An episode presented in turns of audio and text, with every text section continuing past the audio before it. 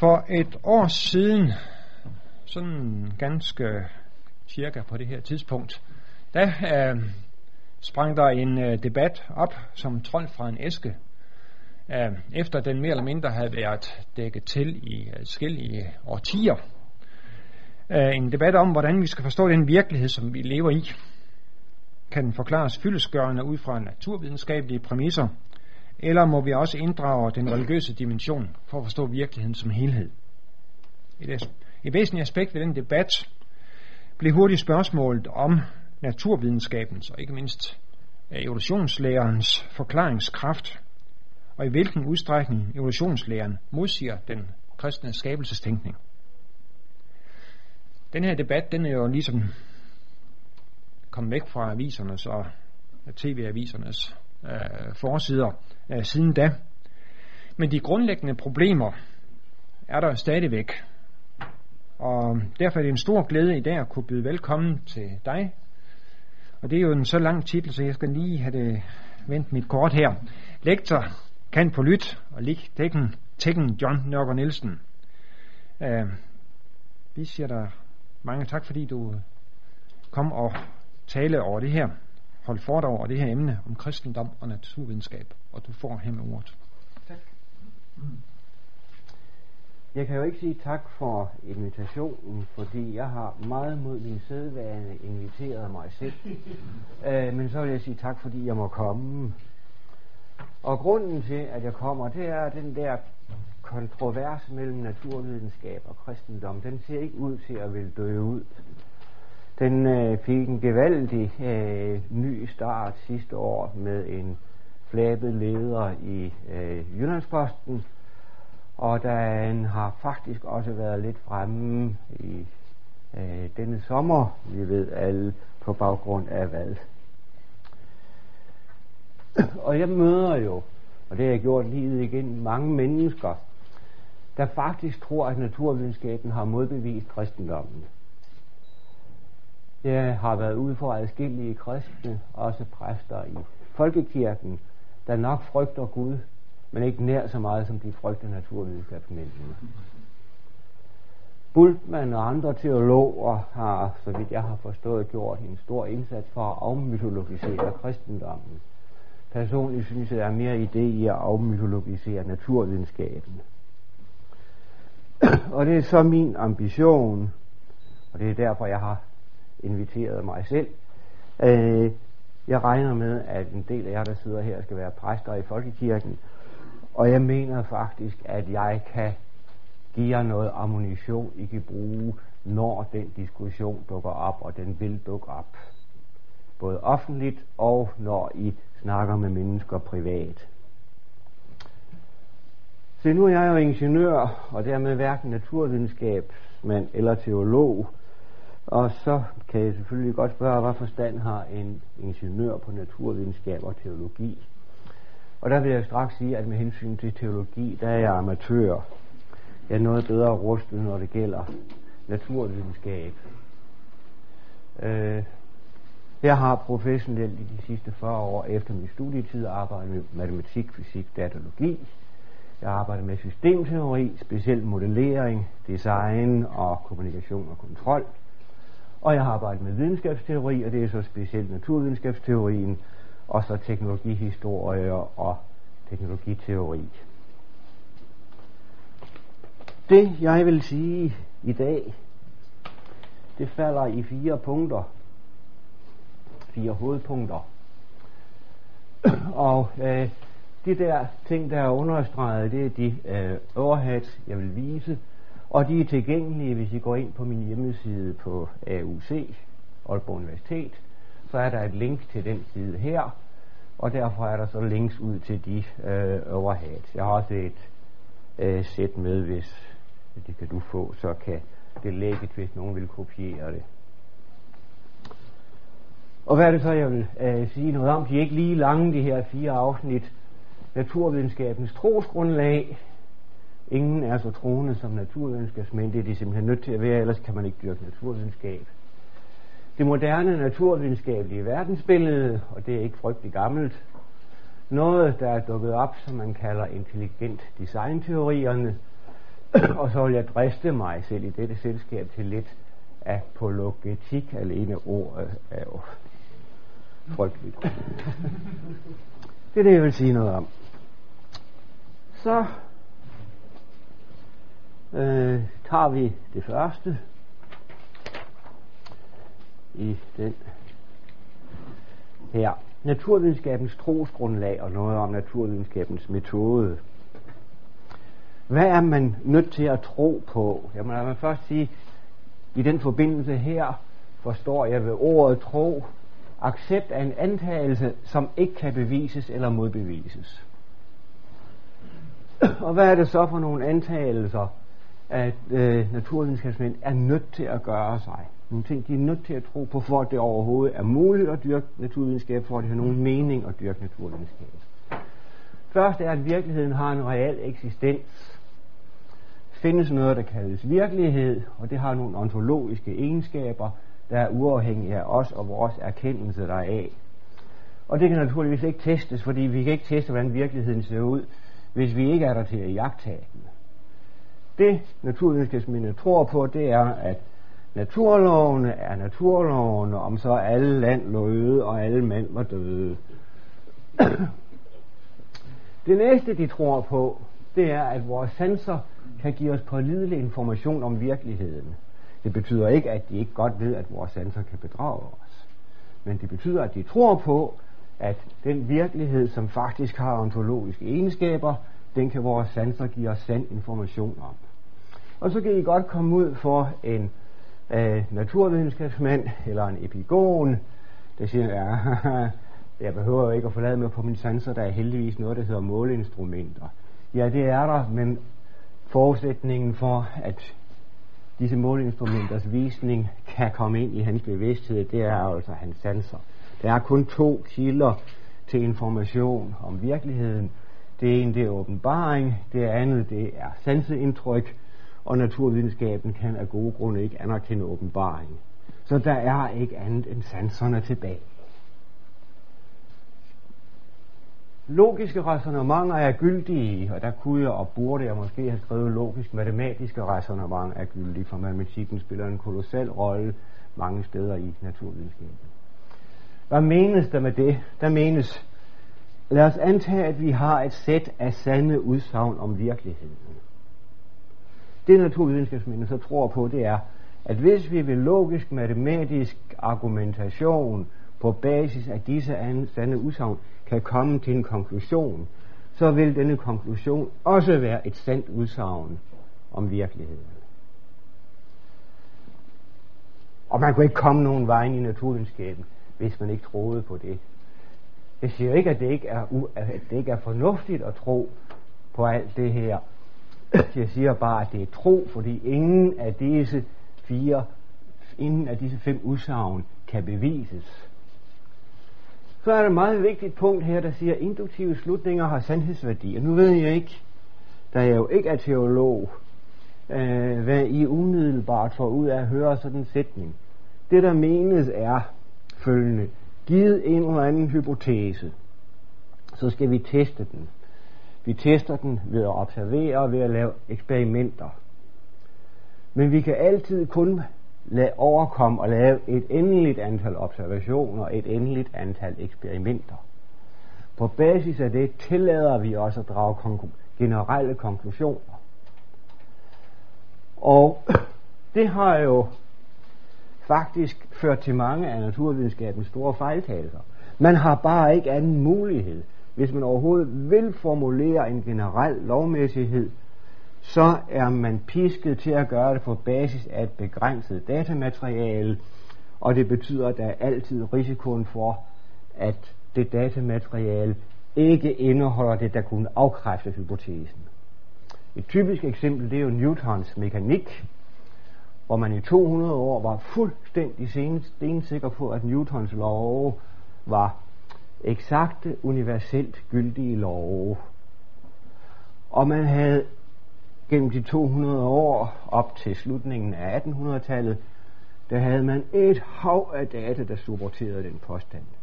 Og så lige over en 20-års periode, det vender jeg tilbage til, så, kommer man, så væltede de. Så det er et, et ret vigtigt punkt det her, fordi det er på den ene side uundgåeligt, hvis man vil formulere generelle lov, det indebærer på den anden side risikoen for, at man generaliserer forkert. Endelig er der det femte, øh, som naturvidenskabsmænd tror på, nemlig at naturloven er universelle i tid og rum. Og det kan man selvfølgelig heller ikke bevise. Vi har ingen mulighed for at gå tilbage øh, og tjekke, hvordan naturloven så ud for en milliard år siden. Øh, vi har ingen mulighed for at sende laboratorier ud til fjerne galakser. Det er en tro. Det var trosgrundlaget. Lad os lige sige lidt om metode. Hvordan afgør vi nu, øh, hvad der er objektiv naturvidenskabelig sandhed? Jeg har været så forsigtig at fjerne ordet objektiv fra det, jeg har skrevet. Men hvad er et naturvidenskabeligt sandt udsagn? Det er meget, meget enkelt. Det er de udsagn, som naturvidenskabsmændene finder sanden. Vil de sige, at det er sådan nærmest er en demokratisk, at sandhed er altså en demokratisk afstemning. Well, demokratisk og demokratisk. Maren i Mosen og Knud i Kæret bliver jo for det første ikke spurgt.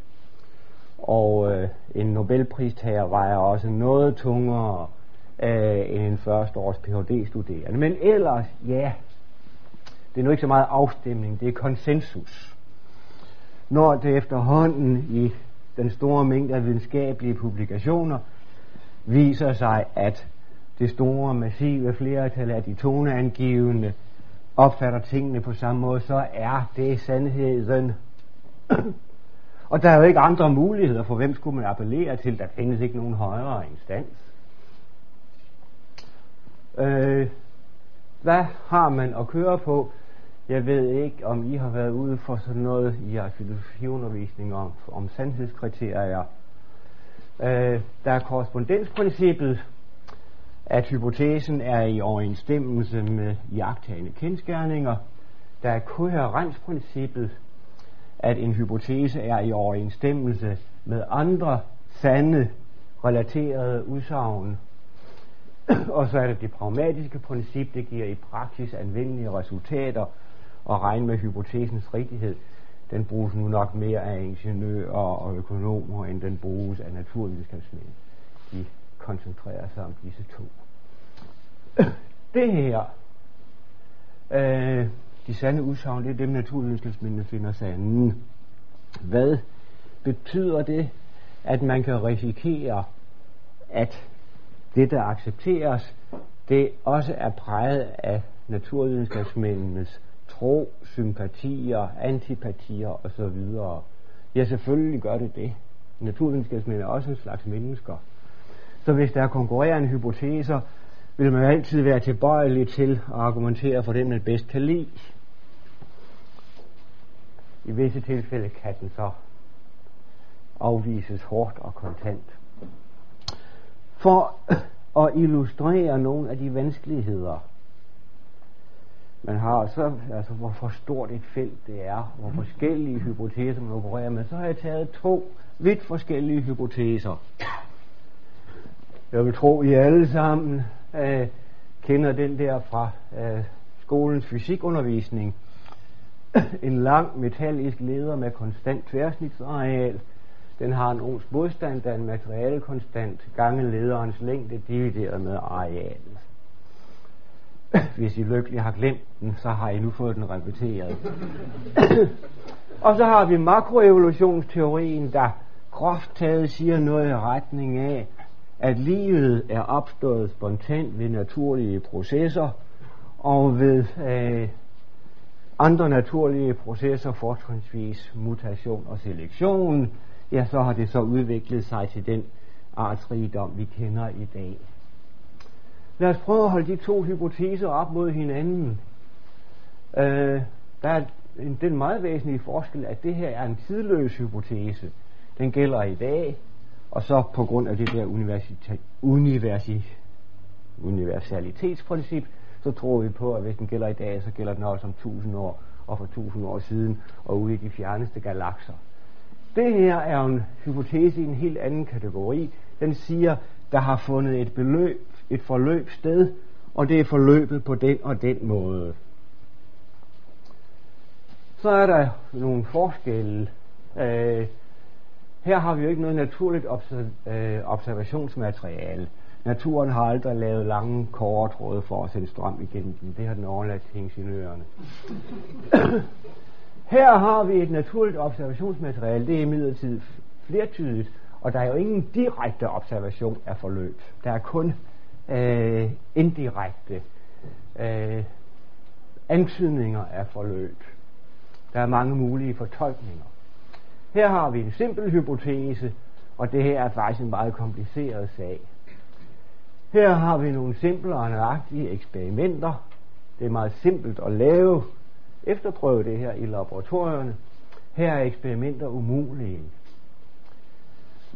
Denne her, den kan, den blev først opdaget eksperimentelt og blev øh, undersøgt eksperimentelt, men senere i med atomfysikken og øh, den elektromagnetiske feltteori, så kan man sige, at det passer sammen som øh, hånd i handske, altså det er koherensprincippet fungerer.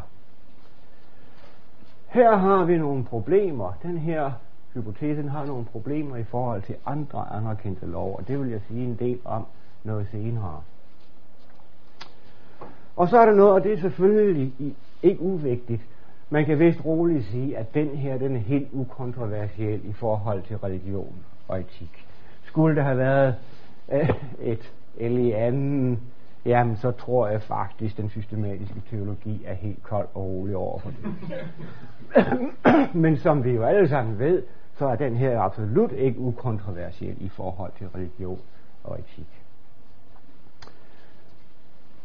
Denne her konklusion,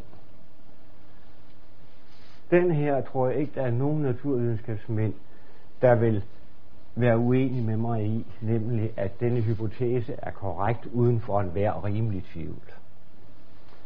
Her påstår jeg, at hypotesens korrekthed er problematisk. Det er der i høj grad diskussion om. Men det er det her er uomtvisteligt sandt. Det her er uomtvisteligt sandt. Det her har indtil nu vist sig uomtvisteligt sandt. Det her er uomtvisteligt sandt. Det skal jeg argumentere for om lidt. På det grundlag vil jeg påstå, at denne hypoteses korrekthed er problematisk. Jeg siger ikke, den er forkert. Jeg siger, at den er problematisk.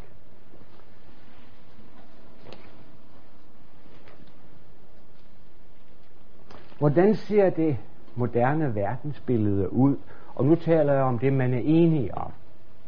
Altså det, som hele det der bund af naturvidenskabsmænd er enige om, det er sandheden. Først lidt historie, fordi, for at sætte det i perspektiv. Indtil ca. 1890, der havde vi det klassiske verdensbillede. Der var fuldstændig enighed om, at det var objektive, uundgåelige, uomgængelige sandheder, at kosmos er stationært og uendeligt i tid og rum. Alle fysiske processer er strengt deterministiske, og Newtons mekanik eksempelvis er eksakt og universel. Okay, så sker der noget omkring øh, århundredeskiftet. Takket være den specielle relativitetsteori og atomfysikken, så vælter Newtons teori som eksakt universel teori.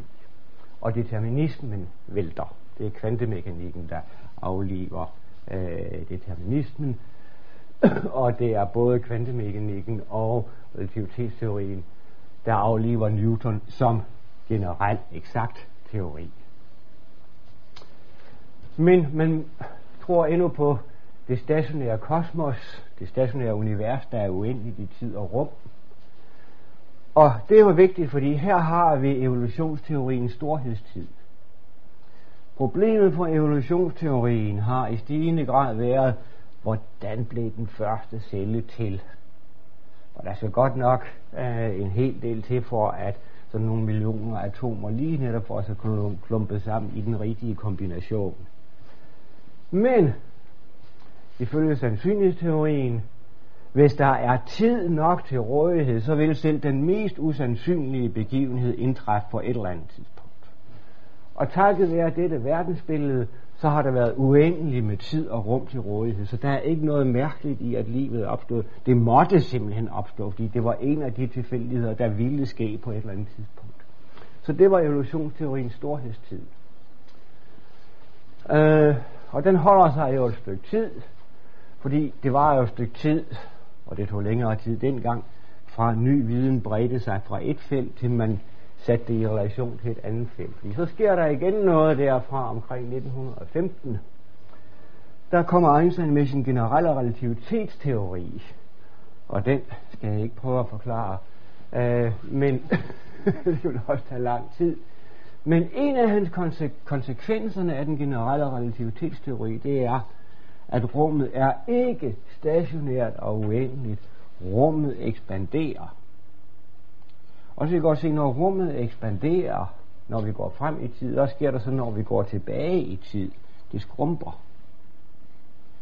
Og det vil sige, rummet har haft en begyndelse. Tid, rum, stof og energi har haft en begyndelse. Og øh, rummet i 1929, der fik øh, astronomen Hubble, han fik ved observationer af den såkaldte rødforskydning, den kunne kun fortolkes konsistent på en måde, nemlig som en bekræftelse af, at rummet udvider sig. Universet må have haft en begyndelse. Så skete der jo det omkring 2. verdenskrig og i årene efter, at de fik meget, meget mere avancerede astronomiske målmetoder, så man også lærte en masse mere om atomfysik og mange andre sjove ting. Men man fik meget mere avancerede målmetoder. Og uden at jeg vil gå i detaljer med, hvad, hvordan man gør, så er den almindeligt accepterede teori i dag, det er teorien om the hot big bang. Den siger, at universet med de fire grundelementer, tid, rum, stof, energi, begyndte som en energibombe for cirka 15 milliarder år siden. Det siger hot big bang teorien. Øh, og så øh, på grund af en parallel udvikling inden for øh, kommunikationsteorien først og fremmest, øh, så bliver man mere og mere opmærksom på begrebet information, og mange opfatter det som det femte element i universets bestanddel. Øh, information, ja, det I ser her, det er jo eksempler på information. Det er tekstdrengen, det er information. Øh, og det har en vis betydning i det, jeg vil øh, sige en del om, nemlig livets kompleksitet. Øh, det man også har fundet ud af, se, god gammel Darwin, han havde det jo forholdsvis nemt øh, med sin evolutionsteori, for han troede, at den levende celle var en meget, meget simpel ting. Men det har man jo fundet ud af her fra 1960'erne frem, at det er en fuldstændig misforståelse. Selv den simpleste levende celle er en umådelig kompliceret maskine. En umådelig kompliceret maskine. Det er en biokemisk fabrik af en kompleksitet, som man slet ikke har afklaret endnu. Og sådan det er altså det moderne verdensbillede. Universet har en begyndelse, og livet er umådeligt meget mere komplekst, end man troede for bare nogle få årtier siden. Det har givet stødet til, at en hel del akademikere, også naturvidenskabsmænd, i høj grad naturvidenskabsmænd, har sagt, øh, der er nogle ting, der ikke passer. Øh, den materialistiske naturvidenskab, den opererer for meget med nogle tilfældigheder, som virker meget usandsynlige. Og så ser det ud, som om universet er designet fra den største målestok ned til den mindste. Øh, og det vil jeg sige en del om. Jeg vil tage tre eksempler. Den helt store målestok, en mellemstor målestok, nemlig solsystemet, og så en meget lille målestok, nemlig den levende celle. Så det, jeg redegør for nu, det er der almindelig enighed om. Det er fortolkningen af det, der er uenighed om. Det ser faktisk ud. Øh, nej, jeg skal lige sige den her først. Hvad forstår vi i almindelighed ved avanceret intelligent design? Hvad er der? Det har nogle karakteristiske træk. Det har en kompliceret struktur, og det er det samme som at sige med nogle andre ord, at det har et højt informationsindhold. Det er ekstremt usandsynligt, at det bliver til ved en tilfældighed, Forestil jer en tornado, der fejrer hen over en losseplads. Selvom alle stumperne ligger der, så ville det være meget usandsynligt, at de samlede sig til en Boeing 747. Det vi ser i intelligent design, det er, at komponenterne er koordinerede, de passer sammen. Vi ser, at deres funktioner er koordinerede, de passer sammen. Vi ser, at de har en formålslignende funktion. Når det gælder ingeniørdesign, ja, så er de jo på forhånd normalt designet til et bestemt formål. Men vi finder det jo også i naturlige fænomener. Uh, honningbien, der bestøver uh, uh, en række planter, det ligner et formål. Altså et form, det formål, at honningbien ikke bare er der for sin egen fornøjelses skyld, men at den også er der for at tjene et formål i det samlede økologiske system. Og så er der noget, jeg har kaldt diverse, øh, meget designbærer præg af skønhed, elegance, af i en eller anden forstand at være værdifuldt, og når jeg satte det i gåsøjne, så er det fordi, jeg tænker ikke på kroner og øre. Som øh, en eller anden sagde engang, øh, hvorfor synger fuglene? Jamen det er meget simpelt ud fra en materialistisk tilværelsesforståelse. De synger for at hævde territoriet øh, og for at holde rivalerne væk. Men så kommer næste spørgsmål. Hvorfor synger de så smukt? Well, det tror jeg, det er der ikke uenighed om, at det her, det er træk, der karakteriserer design. Og så kommer det fantastiske, som man har fundet ud af i løbet af de aller sidste årtier. Og det er, at masser af naturlige, såkaldt naturlige fænomener, virker som om de er design. Jeg, kan, jeg har af til været ude for nogen, der sådan, nogle af dem, der ikke er så glad øh, for kristendommen, som siger, jamen du lille himmel, John, du kan da nok forstå, hvorfor i alverden skulle ham der Gud skabe et gigantisk univers med milliarder af mælkeveje, med, milliard, med milliarder af galakser, med milliarder af stjerner i, bare for at lave sådan en lille klat der hedder jorden, hvor der kan bo mennesker. Men det fantastiske er jo, at universet kunne ikke være ret meget anderledes end det er, så ville der slet ikke være mulighed for organisk liv. Man har fundet en, for tiden er man op på et sted mellem 50 og 100 betingelser, hvor nogen er ekstremt snævre, som naturkonstanter skal opfylde, for at give et univers med mulighed for organisk liv. Jeg har bare trukket fire frem, som jeg tror, I nogenlunde kan forstå. I ved, at der findes tyngdekræfter, gravitationskræfter. I ved, at der findes elektriske kræfter. Der er et forhold mellem dem. Øh, hvis det forhold havde været bare sådan, at, at, at de elektromagnetiske, elektromagnetiske kræfter havde været bare en lille smule stærkere i forhold til gravitationskræfterne så kunne vi kun have fået dannet meget store stjerner, meget større end solen.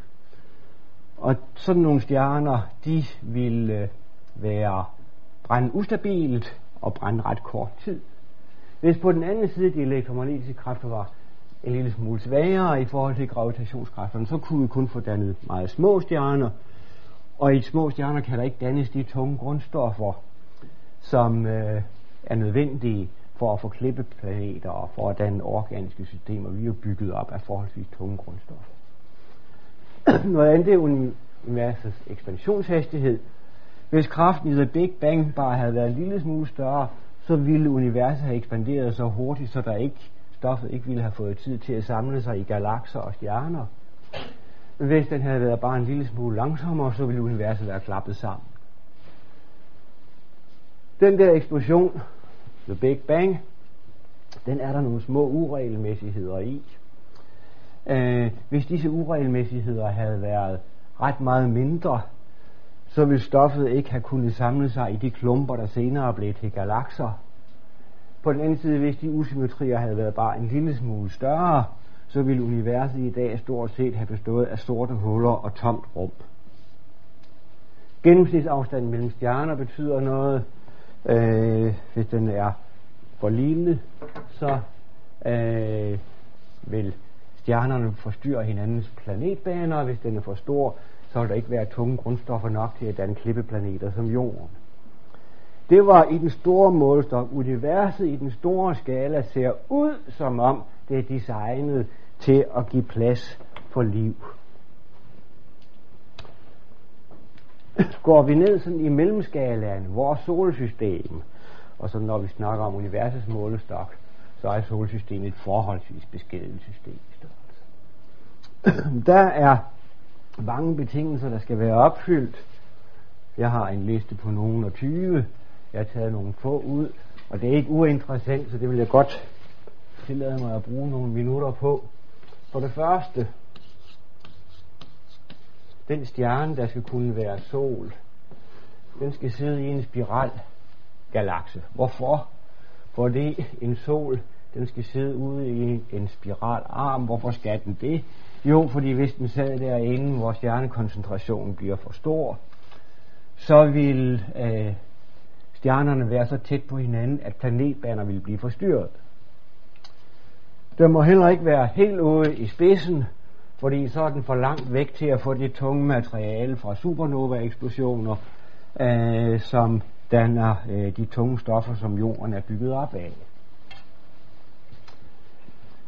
Det er noget med spiralgalakser solens placering, og supernovaer skal der være nok af, men de skal være der i galaksens begyndelse, fordi supernovaer leverer en meget kraftig stråling. Så hvis vi stadigvæk havde lige så mange supernova-eksplosioner i vores galakse nu, som vi havde for 10 milliarder år siden, så vil strålingen fra dem øh, udslætte øh, organisk liv. Solen skal have den rigtige øh, størrelse, øh, hvis den er øh, for øh, den skal have den størrelse der giver et langt liv med en nogenlunde konstant forbrændingshastighed. Jorden skal have en bestemt størrelse og massetæthed. Hvorfor det? jo, fordi der er jo en tyngdekraft på jordoverfladen. Hvis den tyngdekraft er for stor, så er der forskellige for organisk liv giftige stoffer, som for eksempel metan, der ikke kan futte ud i universet. Der bliver nogle lette giftstoffer tilbage. Øh, hvis tyngdekraften er for stor. Hvis tyngdekraften er for lille, og det ser vi for eksempel på Mars, så vil jorden ikke kunne holde på øh, oxygenen, og oxygen er nødvendig for organisk liv. Øh, den skal have en bestemt afstand fra solen, tegner vi solen herude. Fordi hvis den jorden er for tæt på solen, så bliver den for varm. Det ser vi på Venus. Hvis den er for langt fra solen, så bliver den for kold. Solens bane omkring jorden skal være nogenlunde cirkulær, så den har nogenlunde konstant afstand fra solen, fordi ellers så vil den blive for varm på visse tider af året og for kold, eller for kold på visse andre tider af året, hvis den havde en meget elliptisk bane. Der er flere betingelser, der skal være opfyldt. Jorden skal øh, rotere med en bestemt hastighed. Øh, vores øh, døgnrotation. Hvis den roterer for langsomt, så bliver temperaturforskellen mellem dag og nat for store. Hvis rotationshastigheden bliver for stor, så bliver vindhastighederne alt for store. Det er ikke umiddelbart til at øh, forstå uden vist kendskab til meteorologi og fysik. Det gør den. Øh, det er i høj grad jordens hastighed, der bestemmer øh, den gennemsnitlige vindhastighed. Så hvis jorden roterede meget hurtigere, så ville vindhastigheden blive meget større. I kan prøve at forestille jer, hvordan det ville være at leve øh, her, hvis almindelig frisk vind, det svarede til øh, de der 500 km i timen, man har i en tornado. Og slet ikke at snakke om, hvad en tornado så vil svare til. Der er noget med arealforhold mellem land og hav. En meget vigtig øh, egenskaben, den er lidt vanskelig at forklare. Det er månen, jorden skal, månens øh, ligger og fætter rundt om jorden her. Månen er en forholdsvis stor drabant i forhold til, hvad vi ellers ser af måner i vores planetsystem. Øh, så er det store drabant, den store drabant i forhold til planeten, og der er kun én, hvilket betyder, at den bane kan være øh, helt stabil, og den giver tidevandsfænomener, den giver havstrømninger osv der er meget, meget vigtig for, det, for økosystem og klima. Og mere end 20 andre betingelser. Så det ser ud, det ser ud som om solsystemet er designet lige præcis til at give en klode der med mulighed for højere organisk liv. Det var universet, det var solsystemet, så lad os gå ned til den levende celle. Som sagt, så har man i de sidste få årtier fundet ud af, at det er en umådelig kompliceret kemisk fabrik, og jeg har nok allerede her og der stødt på, og nanoteknologi, det er et forsøg, man er ved at gøre på nu, på at lave afsindig små molekylære maskiner, og det er netop inspireret af den levende celle. den kan I vi har godt blive mærke i, den der nanoteknologi. Det kan være den ting, der udrydder menneskeheden. Det er selvfølgelig ikke sikkert. Og det er karakteristisk, øh, at man har kodesekvenser på mange tusind karakterer, og det giver en ekstrem lille sandsynlighed for, at den første levende stille er opstået ved en tilfældig sammenkobling af de rigtige atomer. Og det vil jeg godt sige noget om, fordi jeg tror nu alligevel, at det vil overraske jer. Er der også noget, jeg kan tage en tavle af med? Eller skal jeg bruge af? Den ligger der. Jeg er ikke uvillig til i dagens anledning at bruge mit ærm, men jeg vil da hellere bruge svampen.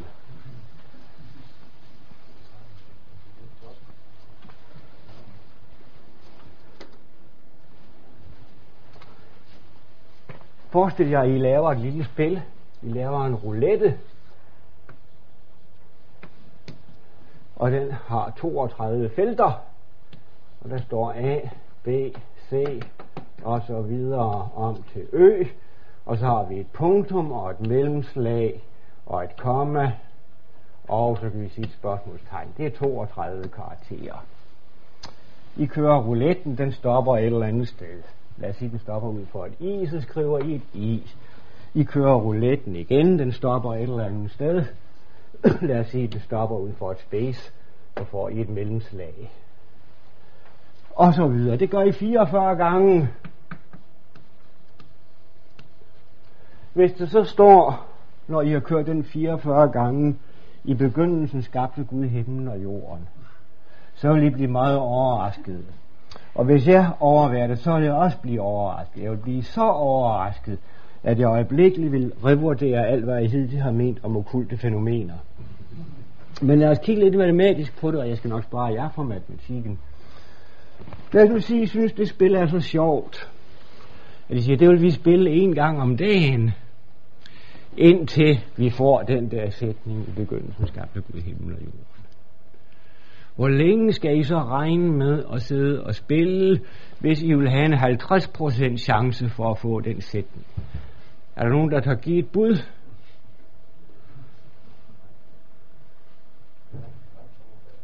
Hvad for noget? En lang sommerferie. En meget lang sommerferie. Hvad for noget?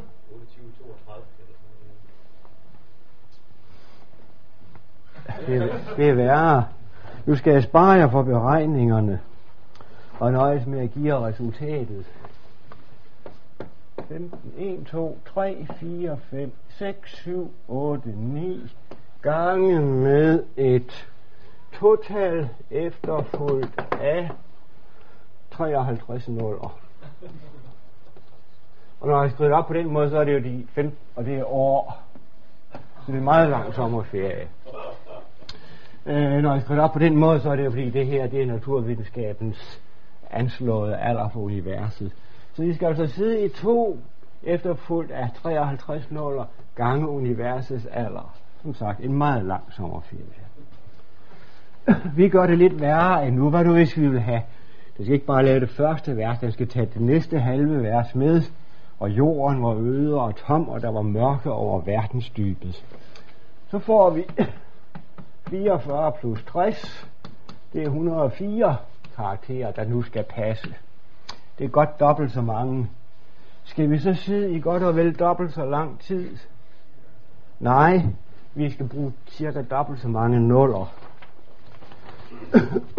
så det bliver 4 gange, nej ikke 4, 4 efterfulgt af nogle nuller, gange de der 15 milliarder år, Og hvor mange nuller skal vi have? Vi skal have 143 nuller. Uh, det bliver altså endnu længere ferie. Uh, øh, I skal afsætte til det. Nu kunne man spørge, hvad nu hvis det der spil, det greb om sig? Så der var en milliard mennesker, der spillede det spil en gang om dagen. Hvor lang tid skulle man så afsætte for at have en 50% sandsynlighed for, at en af dem fik de første halvandet vers? Ja, så kan vi fjerne sølle 9 nuller. Hvad nu, hvis hvert eneste atom i universet spillede det spil? Vi så, så ved godt, at hvis hver eneste atom i universet skulle spille det spil, så ville der ikke være nogen atomer til at lave rouletterne af, men det er jo alligevel kun et tankeeksperiment. Hvor mange atomer er der i universet? Det er knap og nap, regner man med et et-tal af 79 nuller. Hvis nu de atomer er nogle små hurtige nogen, lad os sige, de spiller det ikke en gang i døgnet, de spiller det en million gange i døgnet. Hvor mange nuller kan vi så fjerne af de her 143? Ja, så kan vi fjerne 79 plus 6, så kan vi fjerne 85 nuller. Så kan vi skifte de 143 ud med 58. Så er der altså kun 4 efterfulgt af 58 nuller gange universets alder. Hvis hver eneste atom i universet spillede det spil en million gange i døgnet. Og så kan I godt se, hvor jeg er på vej hen af vil jeg tro. Fordi nu kigger vi på den levende celle, og i den levende celle har vi et antal kromosomer. Kromosomer. Og sådan en kromosom, det er en lang tekststreng. Typisk sådan 3000 karakterer. Nu så I, at når vi gik fra sådan en halv hundrede til cirka 100 karakterer, så skulle vi have dobbelt så mange nuller. Nu ved jeg godt, at det her er så lavet i et firebogstavs alfabet, hvor det her, det var et 32 bogstavs alfabet. Okay, en karakterstreng på 3000 karakterer i et firebogstavs alfabet, den har cirka den samme sandsynlighed som 1000 karakterer lang streng har i et øh, 32 bogstavs alfabet. Så vi kan sige, at parallelt med det her roulettespil, så svarer det til, at vi skulle have de 1000 første karakterer i første Mosebog. Så vi skal altså lige have sådan groft talt 10 gange så mange nuller ind her. Hvor stor tror I sandsynligheden er for, at sådan en kromosom har lavet sig i tilfældige rekombinationer? Den er så lille, så alle med for, næsten alle med forstand på øh, sandsynlighedsteori og bare lidt forstand på molekylær biologi, de siger, det er ikke sket. Den første, og så kan de bare tænke, det er et kromosom, dem er der flere af i hver celle, så vi skal gange med mange flere nuller. Og så er der jo tusindvis af andre meget komplicerede molekyler, der skal være af den rigtige slags og sidde på de rigtige steder i cellen. Så der er en udbredt mistro til den forestilling, at den levende celle er opstået direkte spontant. Hvad har man så af forklaringsmuligheder? Ja, en af forklaringerne er, det vildt usandsynlige er alligevel sket. Lad mig lige trække tråden tilbage. Det var derfor, det var så dejligt dengang for godt og vel 50 år siden, da man troede, øh, at universet var uendeligt i tid og i rum. Fordi der var der tid nok til, at det vildt usandsynlige ville ske på et eller andet tidspunkt. Det er det, der er væltet med det moderne verdensbillede. Der er ikke tid nok. Universet er ikke stort nok. Der er ikke atomer nok til at deltage i det her spil, til at livet kan være opstået ved et tilfælde. Men så siger de, at det vildt usandsynlige må jo alligevel være sket, for vi er her jo. Det er en mulig forklaring. En anden mulig forklaring, det er multivershypotesen. Øh, den siger, jamen hvem siger, at vores univers er det eneste? Hvis der nu er findes trilliarder og trilliarder og trilliarder og er der trilliarder af universer, ja, så kan vi jo begynde at trække huller fra, så vil det der på et eller andet tidspunkt ske i et eller andet univers, at den levende celle opstår. Og det er så her, hvor vi er nu. I kan selv overveje, hvor meget vægt I vil lægge på det. Det er jo simpelthen en bortforklaring. Der er absolut intet teoretisk grundlag for at antage, at der skulle være flere universer end det ene, vi kender. Den der, et transcendent væsen har designet og skabt cellen, den går ikke ud fra, at jeg behøver at forklare nærmere i, i det selskab. Den der, det er så måden, hvorpå, det er nok den stærkeste af de måder, der er tilbage for evolutionsteorien. Nemlig at sige, at livløse systemer kan også være selvorganiserende. Hvad vil det sige? Det vil sige, at ur, øh, livsystemer, der ikke er levende, de kan danne mere komplekse systemer, som igen kan danne endnu mere komplekse systemer, og det sidste så er de blevet så komplekse, så de er levende. Øh, problemet med den teori er, at der er ikke skyggen af eksperimentel evidens for den. Man har eksperimenteret og eksperimenteret, og man har ikke lavet noget, der er overbevist. Man har lavet computersimuleringer, øh, fordi man er godt klar over, at laboratorieeksperimenter, det er halsløs gerne, det er uoverkommeligt. Man har prøvet at lave computersimuleringer, der skulle prøve at simulere, hvordan et simpelt system øh, kunne danne et mere komplekst system, og de er meget problematiske, de resultater, man, man har fået ud af det. Og så glemmer man jo en ting hver gang, man laver en computersimulering, hvor man tager et elementært datasæt, og på basis af det laver et kompliceret datasæt. Man glemmer altså lige, at der står en meget kompliceret maskine med et højt informationsniveau og laver arbejdet. Så den her kan ikke afvises, men den står i øjeblikket meget vaklende.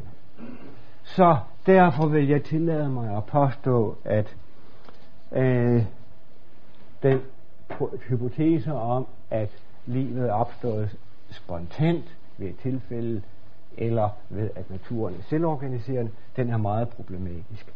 Skulle det endelig vise sig, at livløse systemer kan være selvorganiserende, så må man jo spørge, hvor kommer den lovmæssighed i naturen fra? det gælder jo også alle andre lovmæssigheder i naturen. Hvor kommer den fra? Hvem har lavet lovene? Det er der jo ikke rigtig nogen, der kan svare på. Jo, øh, vi kan godt, men øh, naturvidenskaben som naturvidenskab kan ikke. Der er en ting, jeg vil sige, for ligesom at klargøre nogle begreber, fordi der ved jeg, at en hel del mennesker, de råder. Øh, det er forskellen mellem at designe noget og så realisere designet. Fordi det er også relevant, fordi vi her har snakket om det sådan noget som øh, udviklingen af universet, dannelsen af solsystemet, øh, den øh, levende celle, de andre livsformer. Det at designe noget, det vil sige at konstruere og planlægge eller lave det, man kalder et blueprint. Og det kan man så realisere på tre principielt forskellige måder. Direkte processtyrende, begyndelsesværdistyrende. Lad mig lige illustrere det med et banalt eksempel. Jeg vil have en carport. Så jeg sætter mig hen og designer en carport, og når jeg er færdig med at designe carporten, så har jeg en stak papir, der er tegninger, der er materialelister, der er byggebeskrivelser. Men jeg har jo ikke noget, jeg kan køre bilen ind i. Så jeg skal have den realiseret. Den direkte, det vil sige, at jeg går simpelthen, anskaffer mig materialerne og bygger den selv. Den processtyrende, jeg entrerer med nogle håndværkere, og så er jeg på byggepladsen sammen med dem og siger, nej, nej, jeg vil godt lige have det der lidt højere, stikkontakterne skal være der og der, og så videre den dur. Jeg styrer processen. Og endelig så kan jeg lave det begyndelsesværdistyrende. Jeg får fat i en entreprenør, stikker ham tegningerne, stikker ham en pose penge, og siger, nu tager jeg tre uger på Tenerife-ferie, og så står den carport der, når jeg kommer hjem. Altså jeg etablerer et sæt af begyndelsesværdier. Overfører vi nu det til hele øh, spørgsmålet om universet og livet i det. Lad os antage, at der findes et transcendent væsen, ofte kaldet Gud, som har designet universet. Han har jo i princippet også disse tre muligheder for at realisere sit design. Han kan simpelthen skabe det hele.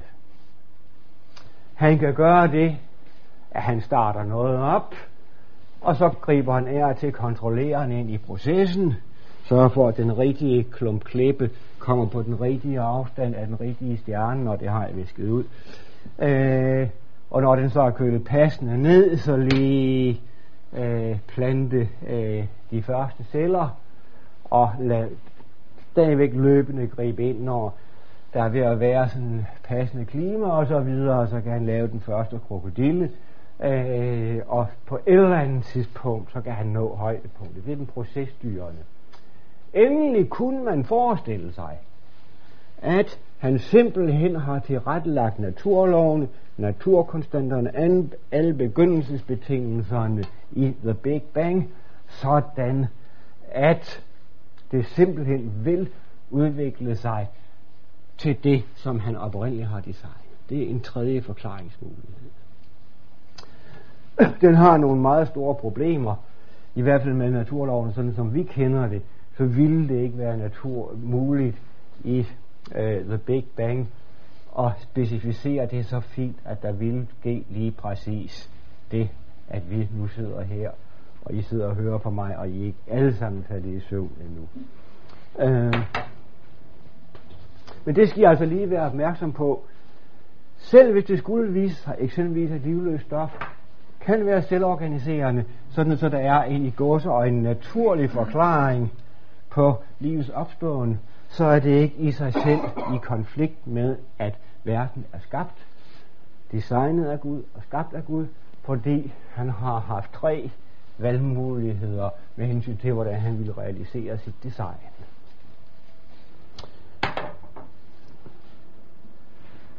Og så vil jeg, uden at være teolog, driste mig til en lille bitte smule, hvad hedder sådan noget, apologetik.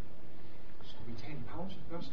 Det kan vi godt. Det tager, den gennemgang vil nok tage mig alt i alt 12 minutter. Vi kan godt lige tage sådan en hurtig benstrækkerpause. Så det, øh, kan det også være, at folk holder sig vågen til det sidste. Vi holder. Vi tager pause i 7 minutter. 7 minutter.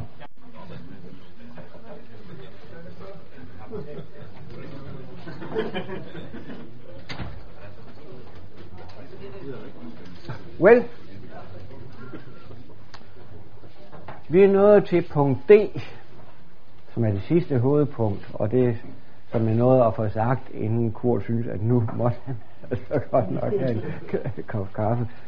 Uh, det var også udmærket. Uh, lidt apologetik. Jeg håber ikke, jeg behøver at bruge ordet en gang til. uh, og der vil jeg selvfølgelig tage to af de hyppigste angrebspunkter mod kristendom. Og det ene, det er som bekendt første skabelsesberetning. Øh, første Mosebog, kapitel 1. Øh, og angriberne, de siger jo seks dage, ha, ha, ha.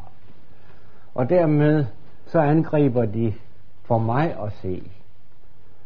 Og det har jeg prøvet at være øh, og, og gøre det sådan, at alt hvad jeg har sagt, det kan jeg stå inden for ren naturvidenskab. Nu blander jeg selvfølgelig min egen tro ind i det. Det har man lov til, når det er apologetik. Øh, hvorfor skulle man ellers i det hele taget overhovedet apollo? Hvad hedder verbet? Apologerer. Øh, de der seks dage er for mig at se noget, der tjener et dobbelt formål, nemlig et mnemoteknisk formål og et poetisk formål. Efter alt hvad jeg ved, så er øh, første skabelsesberetning, den er gået fra mund til øre gennem generationer, og det er et smart trick at få struktur på sådan en fortælling, især da det er en ret vanskeligt forståelig fortælling, det er et smart trick at få struktur på den ved at lægge noget rytmisk ind ved at dele den op i nogle klumper. Og så er der jo, synes jeg, en, især når det bliver øh, fortalt mundtligt, en meget stor poetisk skønhed i den der gentagen, gentagelse, og det bliver aften, og det bliver morgen den første dag, snakke, snakke, snakke, og det bliver aften, og det bliver morgen den anden dag, og så videre. Så jeg er fuldstændig ligeglad med de seks dage, når det gælder det egentlige indhold. Og når jeg så kigger på det egentlige indhold, så slår det mig, hvor utroligt meget det ligner det moderne verdensbillede. Og jeg har gjort det, at jeg har stillet naturvidenskabens moderne verdensbillede op, punkt for punkt, imod 1. Mosebog kapitel 1. Naturvidenskaben siger, at universet har en begyndelse. Med hensyn til, hvad der initierede The Big Bang, der er natur, øh, naturvidenskaben fuldstændig i vildrede. Han aner det ikke. der kan første Mosebog så bidrage, og jeg synes, det er både tankevækkende og, og meget smukt, at den allerførste sætning i Bibelen overhovedet, den lyder i al sin enkelhed. I begyndelsen skabte Gud universet. The Hot Big Bang, jeg har levet igennem øh, arbejdet en hel del med sprængstoffer og skydevåben, og det jeg forbinder med et øh, bang, det er ud over braget også et lysglimt, og det jeg forbinder med et big bang, det er et stort lysglimt. Og Gud sagde, at der bliver lys, og der bliver lys. Sådan opfat, det opfatter jeg som beskrivelsen af The Hot Big Bang. Yes? Det står jo uh, inden jorden dengang Tom ved. Ja, ja. Big Bang, der var Jeg kommer, jeg kommer, okay. jeg kommer. Så siger naturvidenskaben, at efter så Hot Big Bang, så øh, ekspanderede den der afsindige varme plasma efterhånden, så vi ved, ekspansion af en gasart, det betyder, at den køler af, den bliver koldere, elementarpartiklerne forener sig til atomer, på grund af usymmetrierne i The Big Bang, så begyndte stoffet at samle sig i klumper, det er jo det, der blev til galakser, og inden for galakserne samlede stoffet sig i mindre klumper, og de trak sig på grund af gravitationen sammen, og når noget komprimeres, øh, så bliver det varmt, og sådan en gassky, der komprimeredes mere og mere på grund af tyngdekraften, den blev til sidst så varm, at der startede en fusionsproces, og så var en stjerne blevet født. Og sådan dannedes der milliarder af galakser med milliarder af stjerner i de enkelte galakser, og et eller andet sted i en af galakserne, ude passende langt ude i en spiralarm, der fik vi så dannet solsystemet. Og jorden, det var en smeltet, hvidglødende klump, som på grund af tyngdekraften trak sig sammen til nogenlunde kugleform. Da den roterede, så blev den en lille smule fladklemt i polerne, men næsten kugleformet. Og den strålede noget af den der hvidglødende varme ud og blev koldere og koldere. Og øh, den blev efterhånden endnu koldere, men den var stadigvæk så varm, at der ikke kunne være vand i flydende form på dens overflade. Det ville simpelthen koge op. Det opfatter jeg som anden dag i øh, øh, skabelsesberetningen. Og der kan I se, at jeg har sat en stribe spørgsmålstegn. Og det kunne jeg, svarende til det, som den her dernede spurgte om, også lige have sat der øh, omkring vers 2. Fordi det her, den her fase, set fra naturvidenskabens side, det er astrofysik. Og astrofysikken var ikke så højt udviklet der i Jødeland for 3000 år siden. Den var faktisk absolut totalt eksisterende. De har simpelthen ikke kunnet forstå, hvad der skete. Og så skal jeg også tænke på, jeg tror ikke, der er nogen mennesker, der kan forestille sig ingenting. Det nærmeste mennesker kan forestille sig ingenting, det er et stort tomt rum, og selv det øh, er vanskeligt at forestille sig. Menneskene kunne ikke forestille sig ingenting, så derfor sagde de, at jorden var øde og tom. De kan simpelthen ikke forestille sig intet. Og den her fortælling, den har jo skulle alligevel give en vis mening. Folk ville dengang, de ville ikke have kunnet forstå, at i begyndelsen var der intet. Men så skete der altså en gigantisk energiudladning, øh, og dermed begyndte rumtiden, og energi øh, blev delvis omdannet til stof. Men det kunne folk ikke forstå. Og det, der sker her, og det er jo en lang fase i øh, det tror naturvidenskaben i hvert fald. Det er øh, skille milliarder år. Det er noget, der ligner 10 milliarder år fra The Big Bang og frem til at vi har jorden etableret i en bane omkring solen. Det kunne de ikke forstå, og derfor kan jeg ikke relatere det her til det, som naturvidenskaben tror skete. Men så sker der det, at jorden bliver så kold, den kommer ned under 100 grader, så vandet kan fortættes og falde ned. Så der dannet have og søer og floder, men jorden er endnu i lang tid vil den være overskyet døgnet rundt. Hvad siger tredje dag? Den siger, at vandene under himlen samlede sig på et sted, og så videre. Og nu er jorden også blevet så kølig, at livet kan opstå, og set fra naturvidenskabens side, så er detaljerne i det, den proces, stadigvæk totalt ukendte. Og første Mosebog, den siger for tredje dag, jorden lavede fremspire grønne urter. Og en af de ting, naturvidenskaben er nogenlunde enige om, det er, at planter må være kommet først. Ganske vist ikke store, flotte træer, men i form af bakterier, mikroskopiske alger og sådan noget. Ifølge naturvidenskaben, så køler jorden fortsat ned, og den bliver så kold, at så meget af vanddampen slipper ud af atmosfæren, at vi en gang imellem for klar himmel, så sol, måne og stjerner bliver synlige fra jordens overflade. Set fra naturvidenskabens side er det til en vis grad uinteressant, for det var der endnu ikke nogen mennesker til at se. Men det er meget sjovt og tankevækkende, at beskrivelsen her, den er som om der havde været et øjenvidne. Fordi det er først i den fase her, at man kan se de to store lys og stjernerne fra jordens overflade. Vi går videre. Ifølge naturvidenskaben, så opstår der nu højere dyr og planter og stor artsrigdom. Ifølge øh, Bibelen vandet vrimle med fisk og jeg ved ikke hvad, og fugle flyve under himlen. Denne proces fortsætter. Jorden frembringer levende væsener efter deres art og kvæg, kryber og. Og til sidst, som kronen på værket, ifølge naturvidenskaben, så opstår mennesket, og øh, ifølge Bibelen, Gud skabte mennesket i sit billede. Så jeg kan egentlig ikke forstå, hvorfor dem, der vil angribe kristendommen, de lige netop kaster sig over første kapitel i første Mosebog. Fordi det, jeg synes er slående, det er, hvor meget den ligner. Det var den ene ting, jeg vil sige noget om, sådan rent apologetisk. Ja, jeg vil måske sige, se egentlig er det fantastisk, hvis vi kigger på de forskellige religioners hellige bøger, deres savn og så videre, så er der jo ingen af de andre religioner, jo, islam, fordi den har det fra jødedommen, og jødedommen har det også. Det er jødedommen, kristendommen og islam, der har den her skabelsesberetning. Jeg ved ikke helt præcis, hvordan den står i Koranen. Men ellers er der jo ingen af de andre religioner, der har den. Hvor har de gamle jøder for over 3000 år siden, hvor har de den historie fra?